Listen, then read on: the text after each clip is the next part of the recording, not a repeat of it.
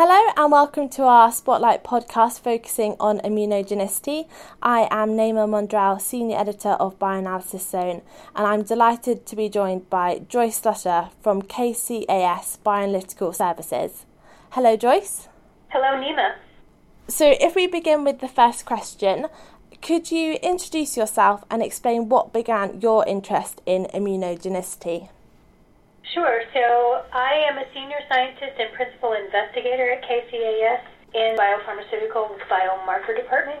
And um, I was fortunate in high school to have a virology class where we talked a lot about how to make a vaccine. And so I became interested in what makes a good vaccine, why certain epitopes are better than others, why certain people have better, longer lasting memory to those epitopes, and what happened is I came into immunogenicity through the back door by looking for the best way to vaccinate.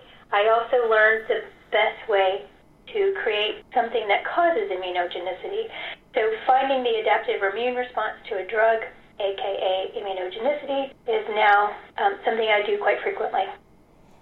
Great. And what technologies do you use to investigate immunogenicity at KCAS? So the industry standard for measuring immunogenicity is the Mesoscale Diagnostics Platform, or MSD, as many know it. It's an electrochemiluminescent instrument. It is the standard because of its ability to detect uh, low levels of uh, as antibodies, as well as looking at the strength of that signal and their, uh, their binding to the epitope of interest. And so, while the technology is critical for investigating immunogenicity, it's really the statistics uh, that allow us to subtract background noise from true signal that gives the platform its strength. And so we like to err on the side of caution using FDA guidelines and industry standards of at least a 5% false positive rate, making sure that we catch any positive that may occur. Great. And Joyce, what are the challenges you face when you assess immunogenicity? So, the first most common challenge with an ADA, which we call drug tolerance, is the ability to measure the biological molecule that, of interest. So, the problem here arises from the fact that that is often a true biological molecule, and what we're testing for, the drug, is in fact, nearly the same, nearly identical compound.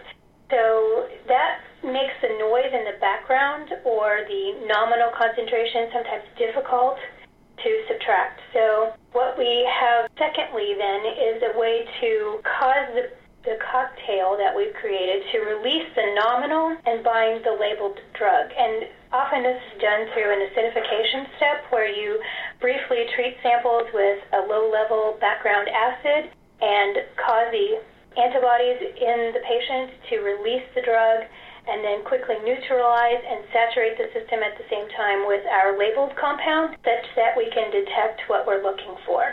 And then the last challenge with this is that newer molecules are being created. We call them fusion proteins. So it, it can be the biological compound itself conjugated to something for targeting or efficacy or allowing the compound to stay in the body longer, and those are called fusion proteins. The fusion protein itself, we might have an antibody reaction to the biological molecule, we might have a reaction to the compound for stability, and then because it is a fusion protein, entirely new moieties are created. So there can be a third yet antibody reaction to the brand new epitope that we've created.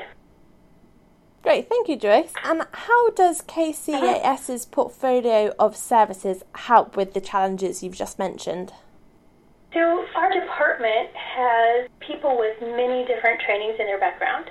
We have uh, folks who focused on RNA or DNA or molecular biology, microbiologists, immunologists, virologists, such as myself, and that background allows us to look at difficulties or problems with an assay from different angles, and we can quickly come to some sort of resolution or new ways to look at the issue as a team, which we do quite frequently. Additionally, KCAS uh, spends a good deal of time staying up with the regulatory requirements, and we work closely with our QC department to stay very close to those regulations, and we work together to make sure the data is sufficient to meet the requirements of the FDA. And lastly, our labs are um, not only equipped to develop and validate immunogenicity assays, we can address that at any time during drug development. And what would be your top three tips for studying immunogenicity? So, for me, as a highly academic person, understanding the risk of an anti-drug antibody to your therapeutic in your patient population is often the first critical step.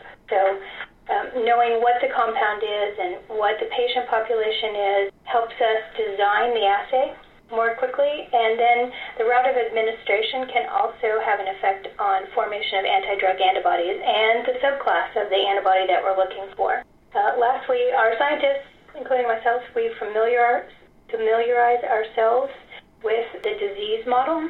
Many of our new studies are coming down to enzymatic deficiencies. So these are patients who have either a deficiency in an enzyme or are on enzyme replacement therapies, and a lot of those conditions um, do have high levels of background ADA already to what the drug might be.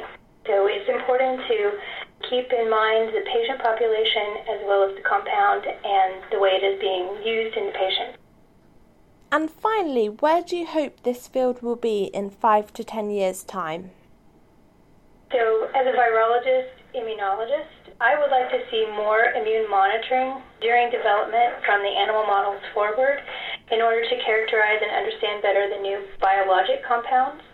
Immunogenicity testing routinely using assays to look for neutralizing antibody, I think will become more important as um, we look for the antibodies or the drugs, say the enzyme replacements, to uh, perform an action in the body. And lastly, KCAS is willing and able to support those studies using flow cytometry and cell imaging, cytokine profiling, keeping tissue culture. We do uh, many activities in support of the new biologic compound production. Thank you, Joyce, for giving us your insights into immunogenicity today. Thank you for hosting us. You can find more resources on immunogenicity in our spotlight at www.bioanalysis-zone.com.